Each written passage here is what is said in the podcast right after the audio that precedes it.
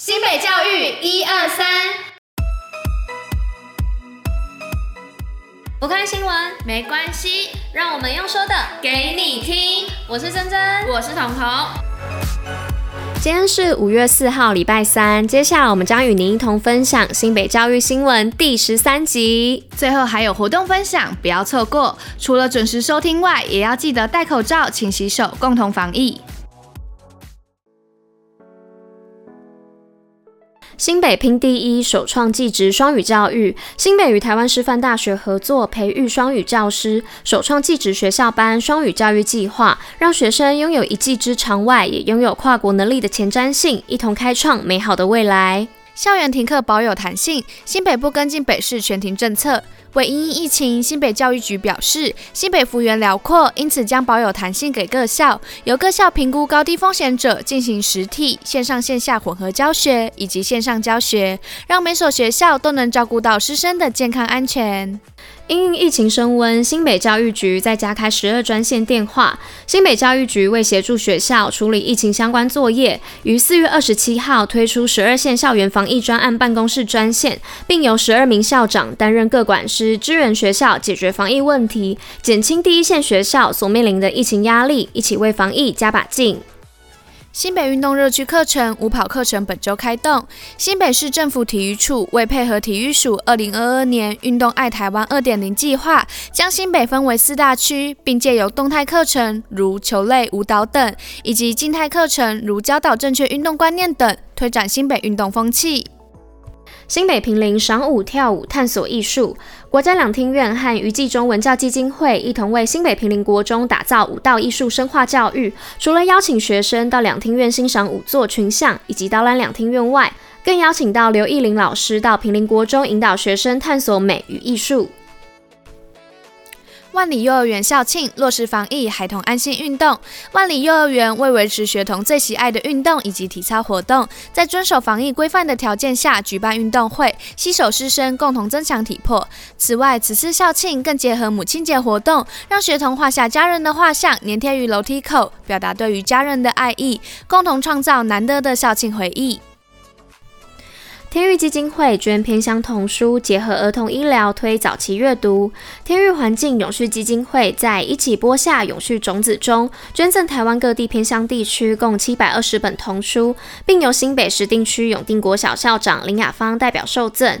其主要理念在于透过医师推广永续环境观念，以及提早发现发展迟缓儿童，缩短弱势家庭学习资源的落差。防疫基本功，新北最用功。国小学童接种莫德纳疫苗时，应该注意什么呢？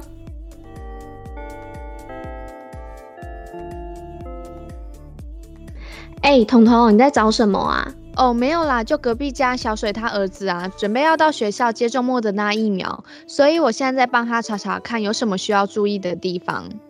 哦，这个我昨天刚好听到新北教育一二三的广播在说，诶，而且还蛮详细的，从施打前、施打时以及施打后的相关须知，他都有说，诶，哇，好酷哦！那你赶快跟我说说看有什么，因为我也只知道一些而已。嗯，那不然你先说说看，然后我再补充给你听，这样你应该也会记得比较清楚吧？好啊，那我现在知道有关于疫苗的施打是。学童可以选择一起在校园集中接种，或者是自行到卫生单位指定的合约医疗院所接种，所以并没有强迫一定要在校园，尊重学生以及家长的选择权。没错，再来就是接种之前不是都会发下疫苗须知跟意愿书吗？这时候就要详细阅读，以及亲子间也要有充分的讨论。我记得是不是接种的前一天不可以熬夜，要有充分的睡眠啊？对啊，除此之外，接种时也不可以空腹，要多喝水，然后穿着宽松的衣服，带着放松的心情去施打哦。